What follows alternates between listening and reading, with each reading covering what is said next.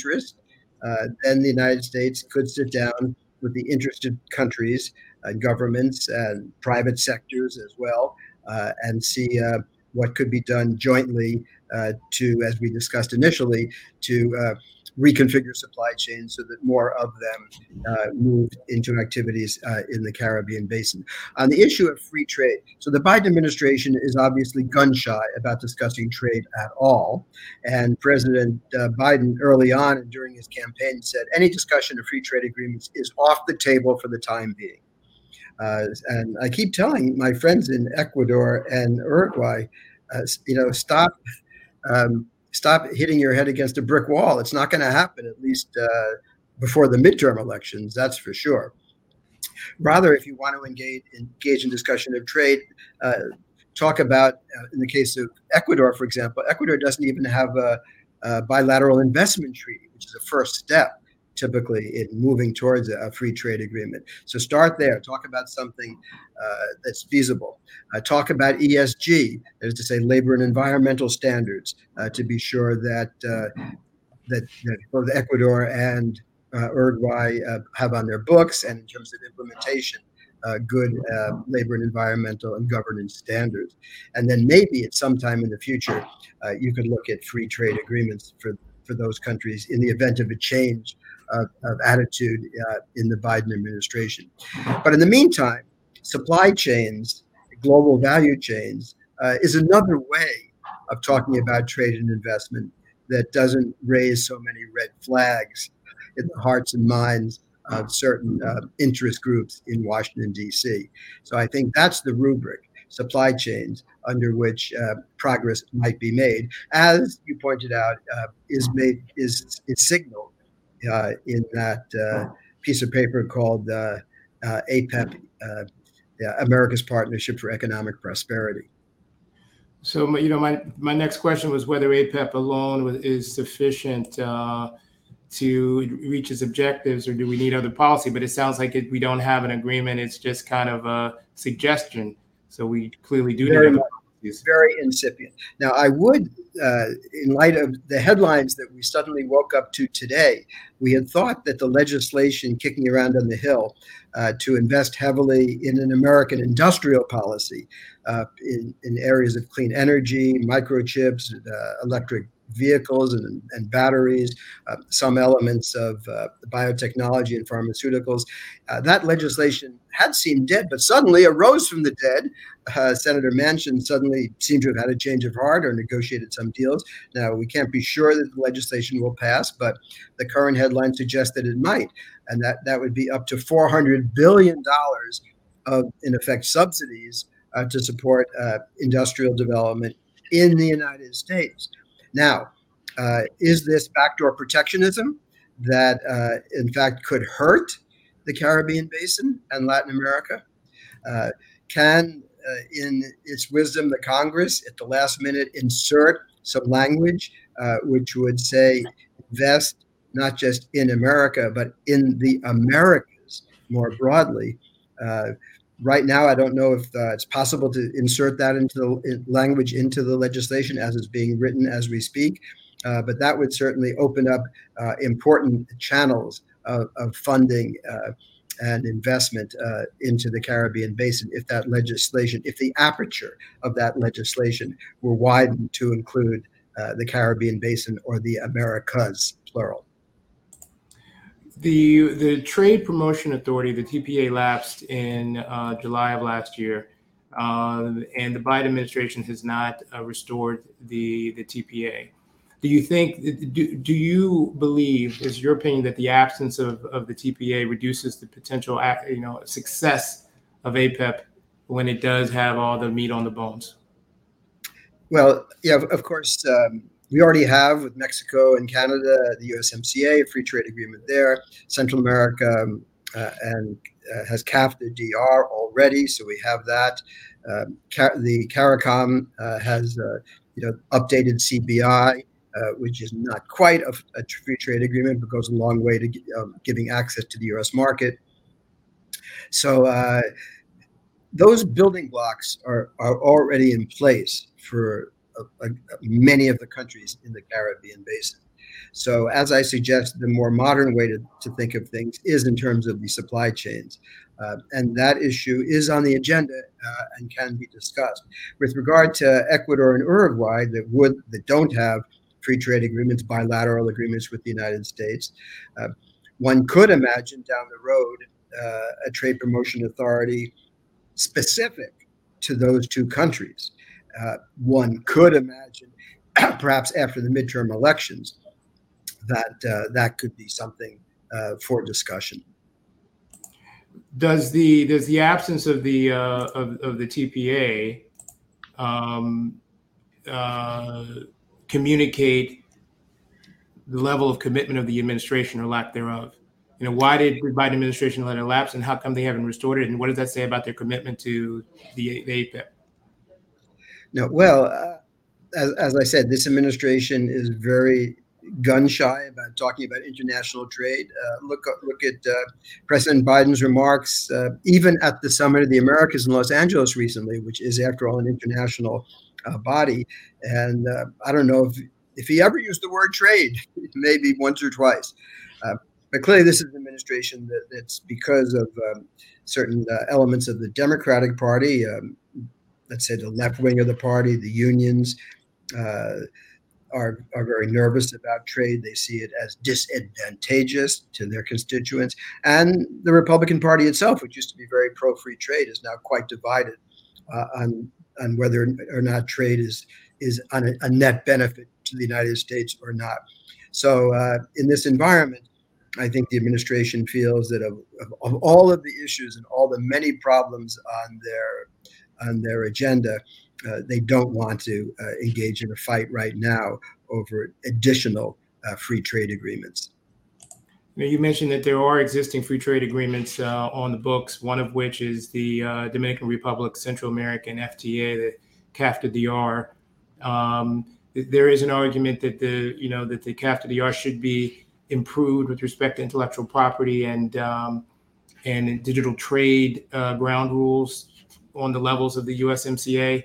Uh, do you agree with that assessment that the CAFTA-DR is lacking and should be needs some TLC with respect to intellectual property and digital trade? Well, of course, CAFTA-DR that uh, was negotiated what 2004, 5, 6. So we're talking 15 plus years ago. The world has changed quite a lot. The whole issue of di- digitalization, for example, uh, em- emphasis on aspects of intellectual property rights, uh, issues of cybersecurity. Uh, these are issues that are much more salient today than they were then. Uh, so the idea of, of updating an agreement from 15 years ago could make sense. Uh, one has to be, as was done with the USMCA and NAFTA, one has to be careful though, because do you really want to reopen an agreement uh, that allows the people who never really liked the agreement in the first place to try to sink the whole ship? Uh, the other complication we have to recognize with CAFTA-DR now is Nicaragua. And there are many people who would like to see Nicaragua in some way denied the benefits of CAFTA-DR. Uh, so that's uh, that's that's a complication uh, if as we think about the future of CAFTA of CAFTA-DR. Uh, there are some ch- uh, changes that would be, I think, interesting, uh, but we have to think very carefully about the tactics. Uh, so, USMCA uh, in, made some changes with regard to compliance on labor and environmental standards. Now, there are already clauses in CAFTA-DR that do address labor and environmental standards, the, but the issue then is always execution. Uh, are the are the local governments uh, sufficiently monitoring uh, behavior on the factory floor at floor and and in the on the farms, and um, so that that issue could be looked at. I think that would be interesting. it doesn't necessarily have to be in terms of CAFTA-DR directly. There are many ways to address ESG issues that could be valuable. APEP mentions the possibility of an increase in uh, for the IDB Invest, uh, which is uh, which invest in private businesses in conjunction with the multilateral investment fund. Um, would that be enough? Do you think to um, put some uh, real uh, momentum and force behind APEP to increase not only IDB invest, but more money for the Inter, Inter American Development Bank in its entirety? Yeah, so the idea of a recapitalization of the Inter American Development Bank has been on the table for some time now. Uh, a significant uh, injection of, of equity would enable the IDB to raise its annual lending level from about 13 billion for the region up to about 20 billion, uh, which, uh, you know, if well targeted and well spent, uh, could be a good shot in the arm uh, for the region. The, the IDB has really had a leadership role intellectually in pointing out the potential from the relocation of global supply chains uh, into the Americas.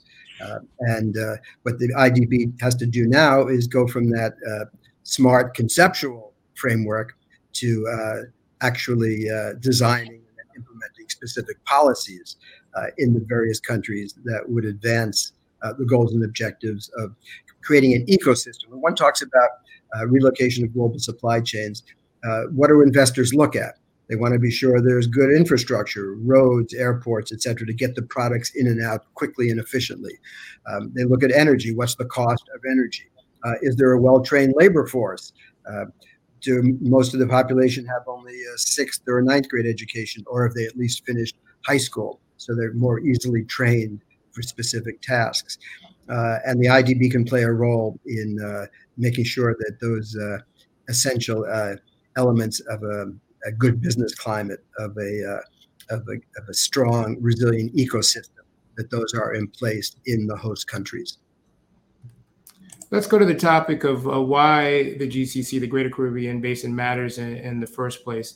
Um, you state in your white paper that you know that while globalization may be stalled, uh, regionalism is resurgent. Uh, the Chinese economy is doing is, is engaged in efforts to strengthen and bolster their uh, near abroad. So is Great Britain and Europe, and so is uh, Russia. But uh, by comparison, our near abroad, which is the greater Caribbean community, has been left, quote unquote, uh, floating largely on their own.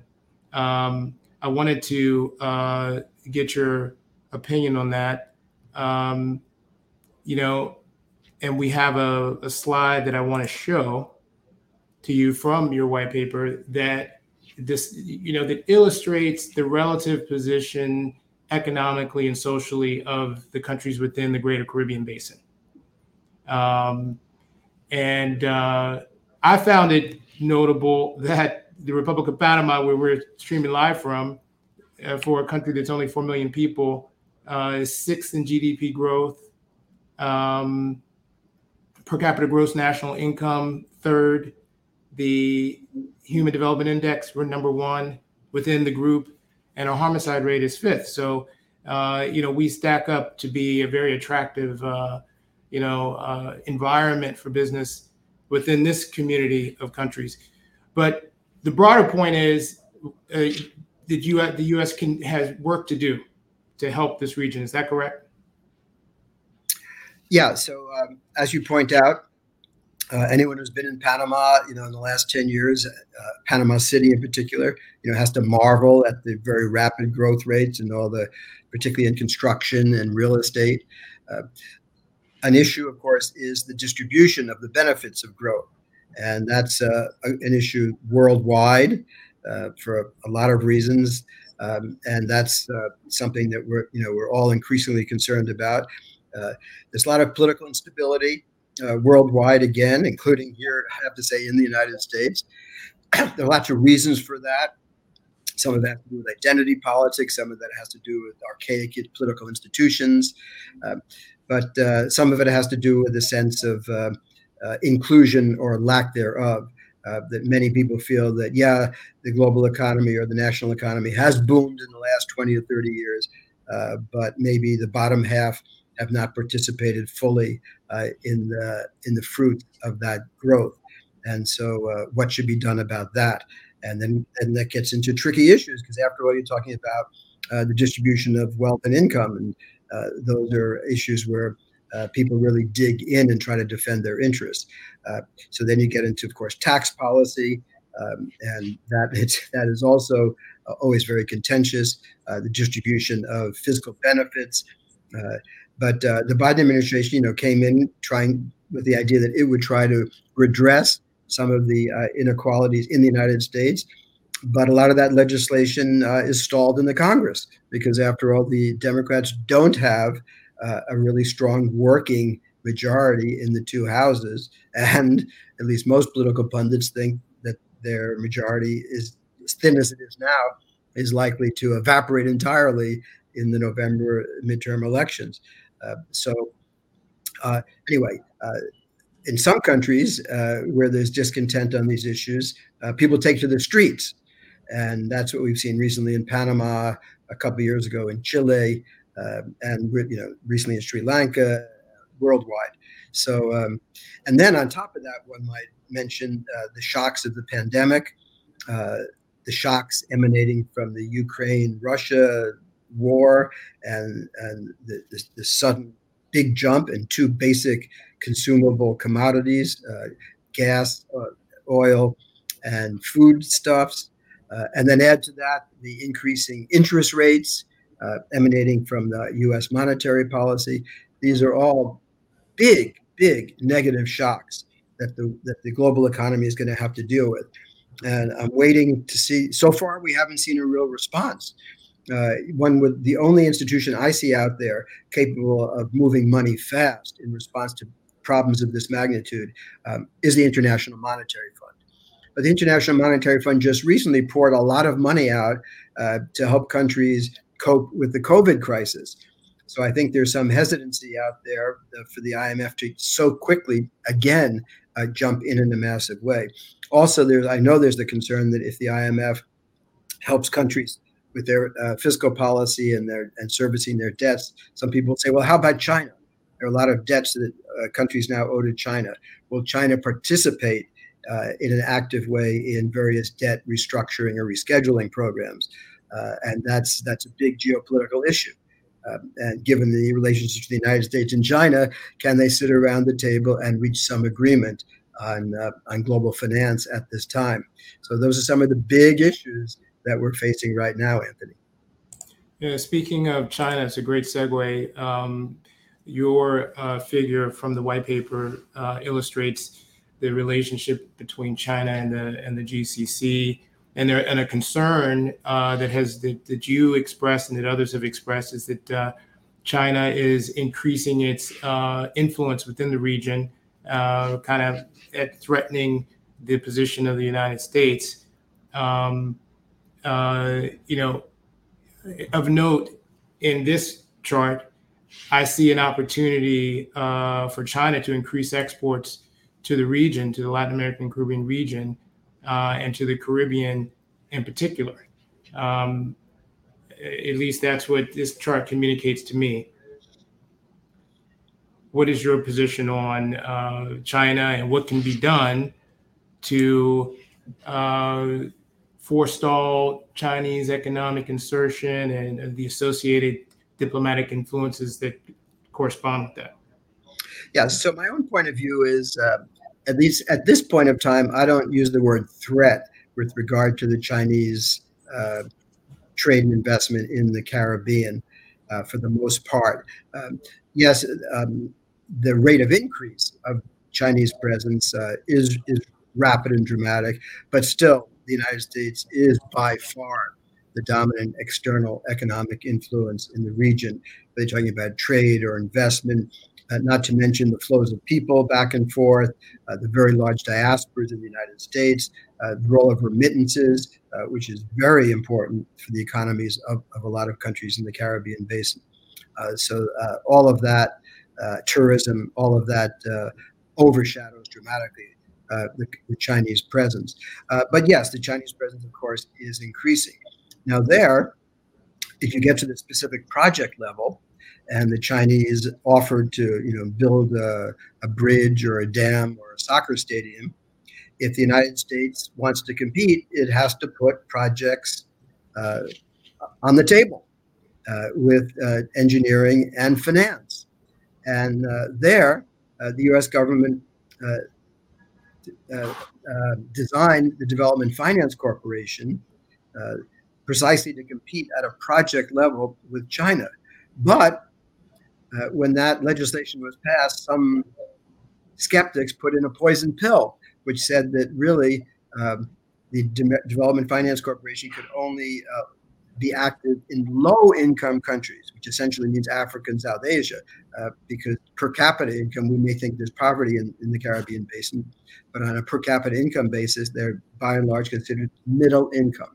But there is a waiver in the uh, charter of the Development Finance Corporation, which says that if there's a national security determination, then uh, the DFC can be active in middle income countries, which would be the Caribbean basin. So, uh, my suggestion is, and the DFC, after all, is a US government agency, and the board of directors includes the US Secretary of State. I would have thought the US Secretary of State would sit on the board and, and say to the CEO, uh, We, the US Biden administration, the State Department, determine that it is in the national security interest of the DFC to f- help finance projects in the Caribbean basin. Uh, to my knowledge, that determination, surprisingly, has not yet been made. It ought to be made if we want to be able to compete uh, with the Chinese uh, on a project level basis in the Caribbean basin. You know, a good segue to the next, uh, your comments are to the next point, which is, you know, the potential of the the Greater Caribbean uh, region uh, with you know and and the benefits that would inure to to the U.S. is considerable. I mean, you you make the point um, in your white paper that uh, I think the number is uh, a significant number. If we could uh, realize all of the bilateral trade potential, we're looking at 2.8 trillion dollars uh, possibly in 30 years, if we could realize what this chart uh, uh, depicts or illustrates. How do we get from A to B? How do we capture all that potential in our near abroad? Yes. So uh, the uh, with the these various maps in the paper uh, widening the aperture, which I should mention was uh, published by the Wilson Center, the Latin American program there. Uh, yeah, um, of course, because of the uh, low income levels of most of the countries in the Caribbean basin, uh, they're way short of where they could be with regard to the consumption uh, of products coming from the United States, as well as their capacity to export. Uh, what uh, you do see is that, varying from country to country, 20 to 30 percent of their populations have chose to exit to work in the United States, which is to say, the countries are exporting labor as a service uh, rather than goods. Uh, that in itself is not entirely uh, bad. That's that's part of the flows of history. Uh, it does deprive some of the Caribbean basin countries of some of their better educated uh, labor, which of, of, course is a development uh, problem. but basically, if you could increase the growth rates from two, three, four percent a year uh, to more or less Asian growth rates of five, six, seven percent a year on a sustained basis, then just do the math, and you could you could have a doubling and tripling of the per capita incomes uh, and hence of the trade levels uh, between those countries and the United States, so that uh, the weight uh, of those countries in the U.S. economy would increase. Now, of course, if you look at Mexico, uh, Mexico already is a very big uh, trade and investment partner of the United States. It could be more so. 130 million people in Mexico. the current administration, however, in Mexico, Lopez Obrador, um, you know, doesn't seem very interested. In fact, uh, you know, the business per- community perceives perceives him as, you know, fundamentally antagonistic towards uh, the private sector, and particularly towards uh, private investment. Uh, although you know, not some people in his administration feel differently.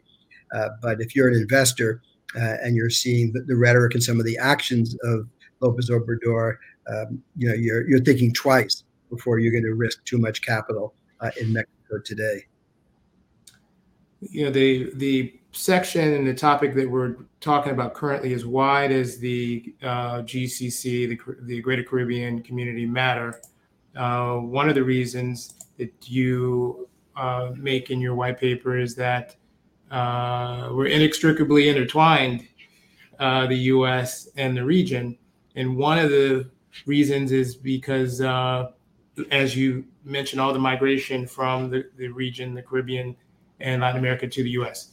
And this chart I found fascinating of all the, um, the you know the number of individuals that are claiming ancestry to the greater uh, Caribbean community.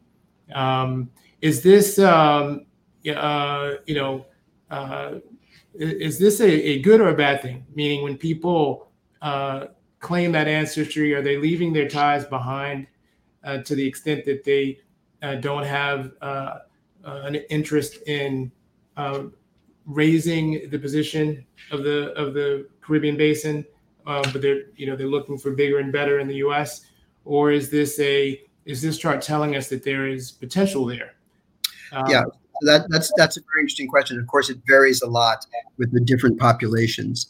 Uh, in some in some cases, I think some of the some of the migrants, uh, you know, weren't happy where they come from. Uh, they may still be proud of their nationality, but they're antagonistic towards their governments and and wouldn't want to be involved in any sort of you know lobbying efforts on you know done in coordination with uh, their governments. But yes, uh, people have remarked for a long time that diaspora communities uh, could become uh, internal pressure groups for uh, the United States to have more active and positive policies uh, towards their countries of origin.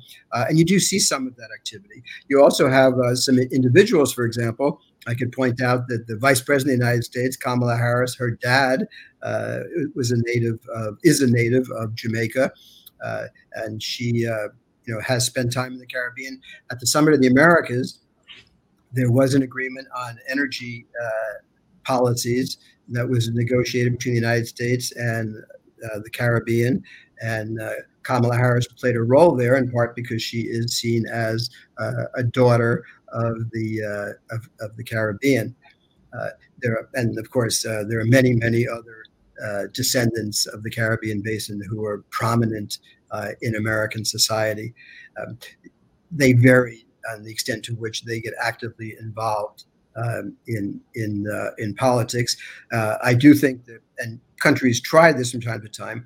governments could try to do a little more in terms of, of organizing and activating their diasporas uh, to help them uh, with regard to their relations uh, with the United States government and private sector as well. Let's turn to some of the regional stresses um, in the region, um, one of which has to do with energy policy. And um, I'd like to put this chart up from your uh, white paper, which shows renewable energy performance by country, which uh, you know Costa Rica is doing very well, and uh, you see the countries on the other end of the spectrum. You know the the the issue is what does this chart or or what how does this chart instruct us with respect to nearshoring? You know how does it give us an indicator of opportunities to realize the potential of nearshoring? Yeah, thank you. Well, as you see, uh, there's a wide dispersion. Uh, there's a lot of potential uh, when you talk about renewables, uh, hydropower is uh, behind a lot of the the renewable energy that you see displayed here.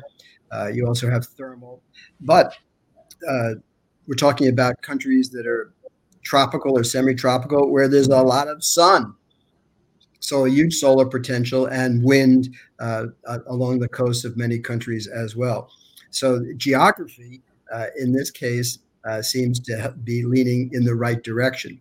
Now, renewable energy and supply chains in two senses. One is uh, to reduce the cost of energy within countries so that industry and services can be more competitive, uh, more cost effective, but then also to be directly linked uh, to the renewable energy supply chains, that is, producing um, batteries, for example, producing solar panels, uh, for example. Now, that would require uh, active policies. I think uh, now here we get to this legislation that I mentioned initially. Um, the U.S. it looks like uh, is poised to pass some important legislation uh, which would stimulate the production in the United States of uh, renewable energy, uh, including wind and solar. is that going to be disadvantageous to the Caribbean basin? Or is it possible to widen that aperture such that these subsidies, these incentives for the production of renewable energy encompasses not just uh, the 48 states, but also uh, the near abroad, uh, the Caribbean basin states? There, there has been argument made.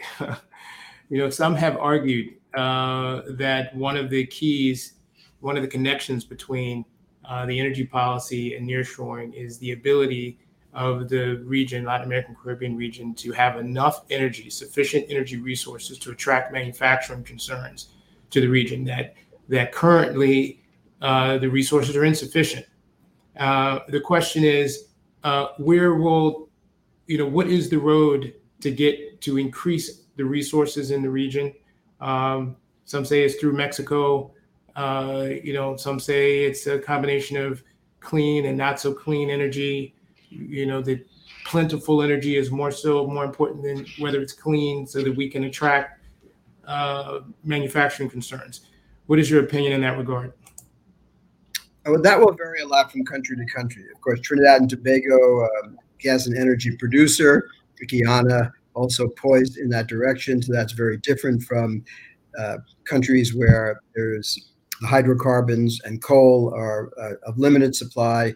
Uh, they've been largely dependent upon importing uh, energy, and that is a major drain on their foreign exchange uh, situation.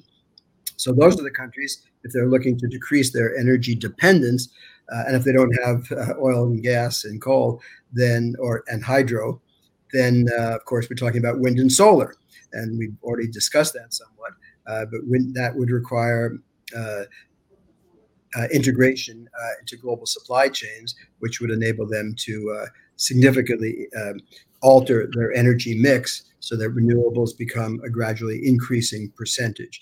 Now, there, of course, as you see, Costa Rica already very high up. Costa Rica has a mix of, of renewable energies. Some of that is hydro, but for years, uh, hills in Costa Rica have been dotted with uh, windmills uh, and, and, increasingly with solar panels. Uh, so Costa Rica is so far ahead of the curve. Uh, back in the 1970s, Costa Rica developed a, green awareness. And that, of course, is the country brand that is used uh, for renewables, uh, that is used also for tourism. And green tourism is a major attraction, a major reason uh, people want to visit uh, Costa Rica. So uh, one has to uh, applaud the Costa Ricans for being so so foresightful, but also executing. Not only did they have the insight that that that being green could have a big payoff uh, economically and socially. Uh, but they went ahead and, and did it and gave the right incentives and have educated their entire population. You go into a primary school in Costa Rica, and all the kids are learning about renewables and what it means to have a, a green economy. So it's, it's something very deeply rooted uh, throughout the society. So kudos to Costa Rica. Mm-hmm. Uh, on a practical uh, level, is Mexico really the key to to increasing the energy resources in the in the region for Mexico itself, but also to the extent that Mexico could be a, a conduit through which we, you know, in, in the Central America could receive more resources and therefore be more attractive in the nearshoring competition. Uh, so Mexico, of course, does have uh, a lot of gas and, and, energy. They could do a lot more in the renewable space. Uh, I know there's been suggestions that uh, Mexico uh, link its gas uh, gas dock, uh, you know, um, pipelines uh, into and through Central America uh, to provide inexpensive energy. but I have to say, after watching the Mexican performance over the years, um, it, it, falls short of aspirations of, of what could be done uh, because uh, Mexican government, uh, although people like Lopez Obrador, you know, conceptually advance the idea of a Mex- of Mexican cooperation in Central America, uh, execution over the years has fallen short. So we'll, we'll, see what happens. The potential is there, but whether that potential is um, actually actualized, we'll see. Another consideration in um, energy policy and uh, you know inter uh, uh, trade, which has something to do with the ability to realize nearshoring potential, is harmonization of trade laws and, regulations between the countries within the region. Um, the IDB president, Claver-Carone, advocates uh, reforms in transportation and logistics in the region uh, in the sense that they need to, you know, those uh, areas need to be harmonized so that there is a network that is uh, not diversion or distinct, that it's, um, you know, holistic and working together. Um, what are the political, social, economic dynamics that are needed within the region to achieve such harmonization? Yeah, so that's a very big question. Regionalization, of course, has long been an aspiration. Uh, Central America, uh, when they first became independent from Spain, of course, initially there was a, a Central American uh, Union, uh, but that fell apart. Uh, and ever since, Central Americans have tried to uh, improve cooperation and, and integration among themselves with varying degrees of success. CAFTA-DR was meant to to help spur uh, increased economic integration uh, among the, the, the countries, Central America plus the DR. I think it had some success. Uh, but uh, now then you get to very technical levels of harmonizing uh, certain rules and regulations with regard to industry, labor, and environmental standards. the, the movement, just the numbers, the digitalization of trade, border uh, frictions uh, that could be, uh, you know, alleviated. All of these sort of very technical details. Uh, people have been working at them over a long period of time. And you ask, well, why haven't these problems been solved? And the answer is politics, because some people benefit from obstacles to trade.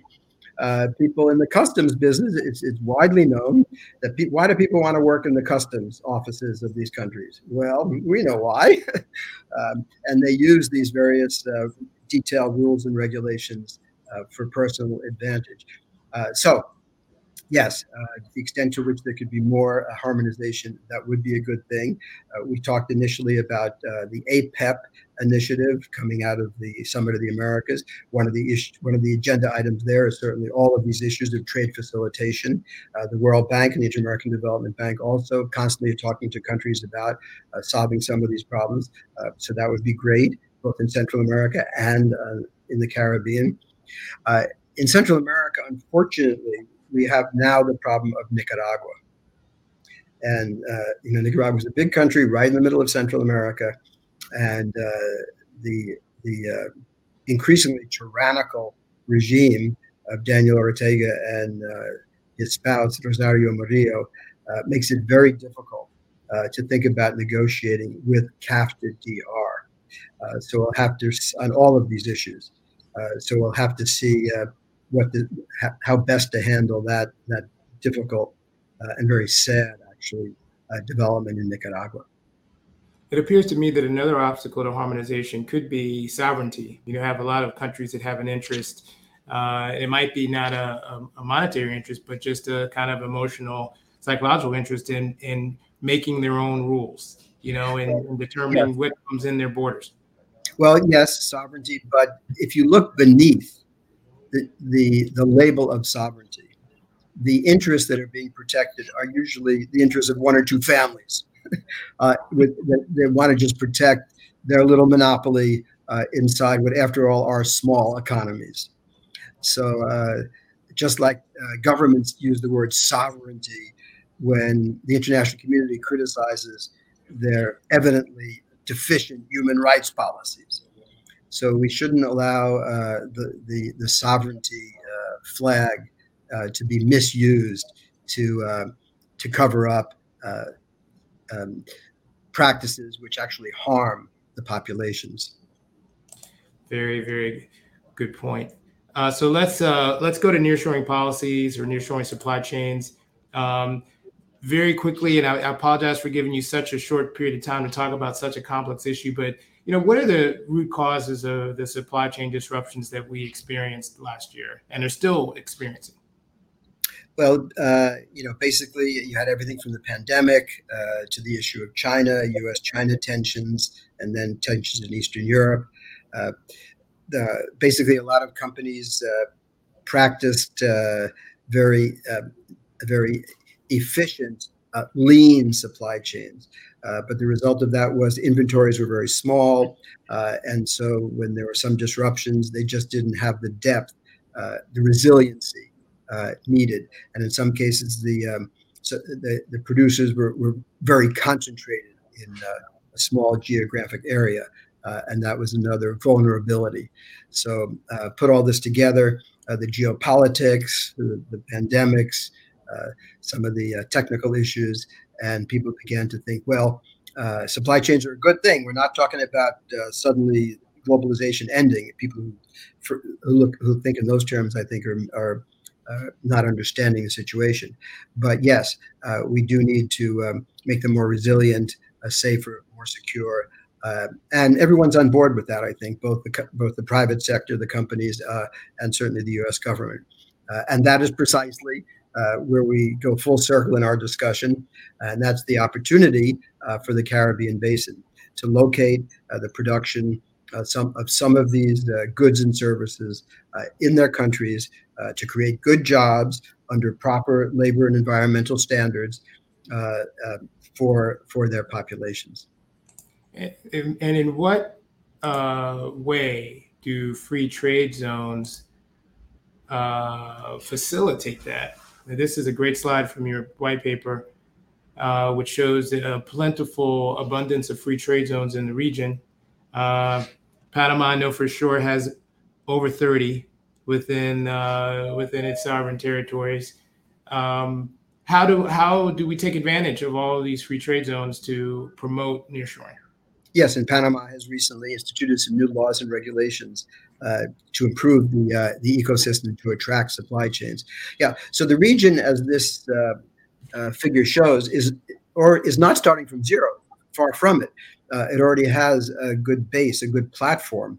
Uh, it already has free trade zones, which are basically, you know, areas that are cemented over uh, and with some fences around them, uh, but that have certain rules and regulations Uh, which are attractive uh, to trade and investment. Uh, and so there's already a good basis. There's a knowledge basis. There's an experiential basis that, that the region can build on. So what is now being looked at okay what are the remaining obstacles to integration to global supply chains and we've already discussed a lot of them uh, everything from the training of the labor force to, to logistics, infrastructure, cost of energy. Uh, we have to deal with all of those sets of issues uh, to make the region sufficiently attractive, such that when companies say, gee, maybe we're overexposed uh, in, in China, uh, maybe we should move a certain percent of our production someplace else, uh, where else? Vietnam to choice. That's what many have chosen, actually. Ironically, given the whole history of uh, the United States and Vietnam, for example, uh, or some countries uh, in the Caribbean basin, at least a certain percent. And that's really the, the issue on the table today. Uh, what do the countries need to do to attract more of that uh, shifting pie? Uh, what could or can the U.S. government and its various agencies and legislation do uh, if it sees an interest in strengthening the economies, the policies, uh, uh, the human experience uh, in the Caribbean basin.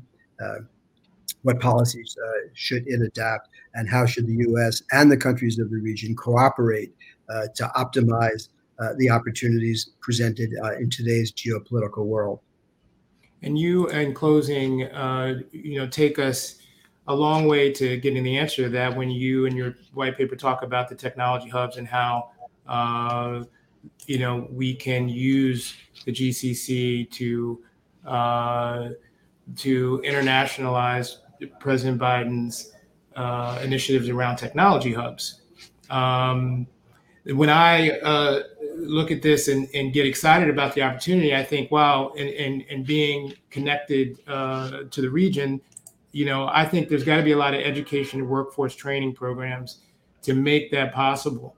Um, so, what are some of the examples of the education and workforce training programs that the Biden administration could promote in the region uh, to realize the technology hub network that you propose?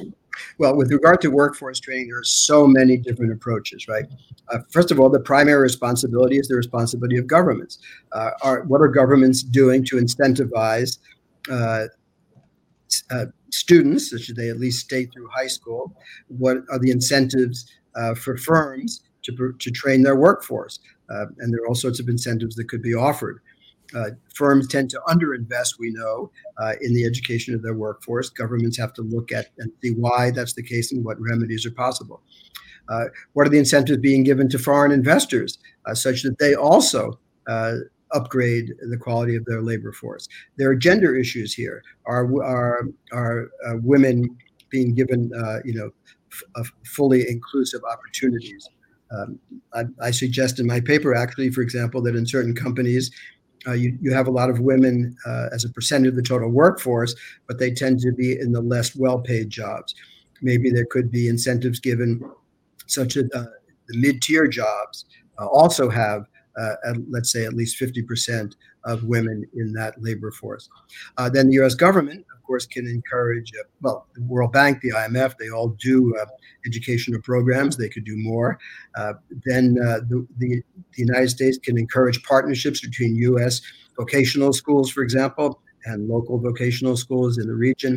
Uh, the U.S. can give scholarships uh, to bring uh, promising Caribbean Basin uh, students to the U.S. these days, with remote learning, there's so much that can be done. So, yeah, I think there are so many opportunities in the area of education, uh, so that this this issue of uh, a quality workforce uh, should be uh, an area where the region uh, should excel. Well, um, you know, we don't have enough time to go into all of your areas of expertise. Uh, you've been very generous with your time to give us an hour. We're honored to have you with us this morning. Thank you so much. Um, You've uh, you've touched and done and been uh, an expert in so many different fields. We're going to spend some time trying to read some of those 200 books and articles uh, or more that you've written, and we're going to be following you from Panama. So, Professor, thank you so much for your time. We appreciate it. Thank you so much for the opportunity. I quite enjoyed the conversation. Take care.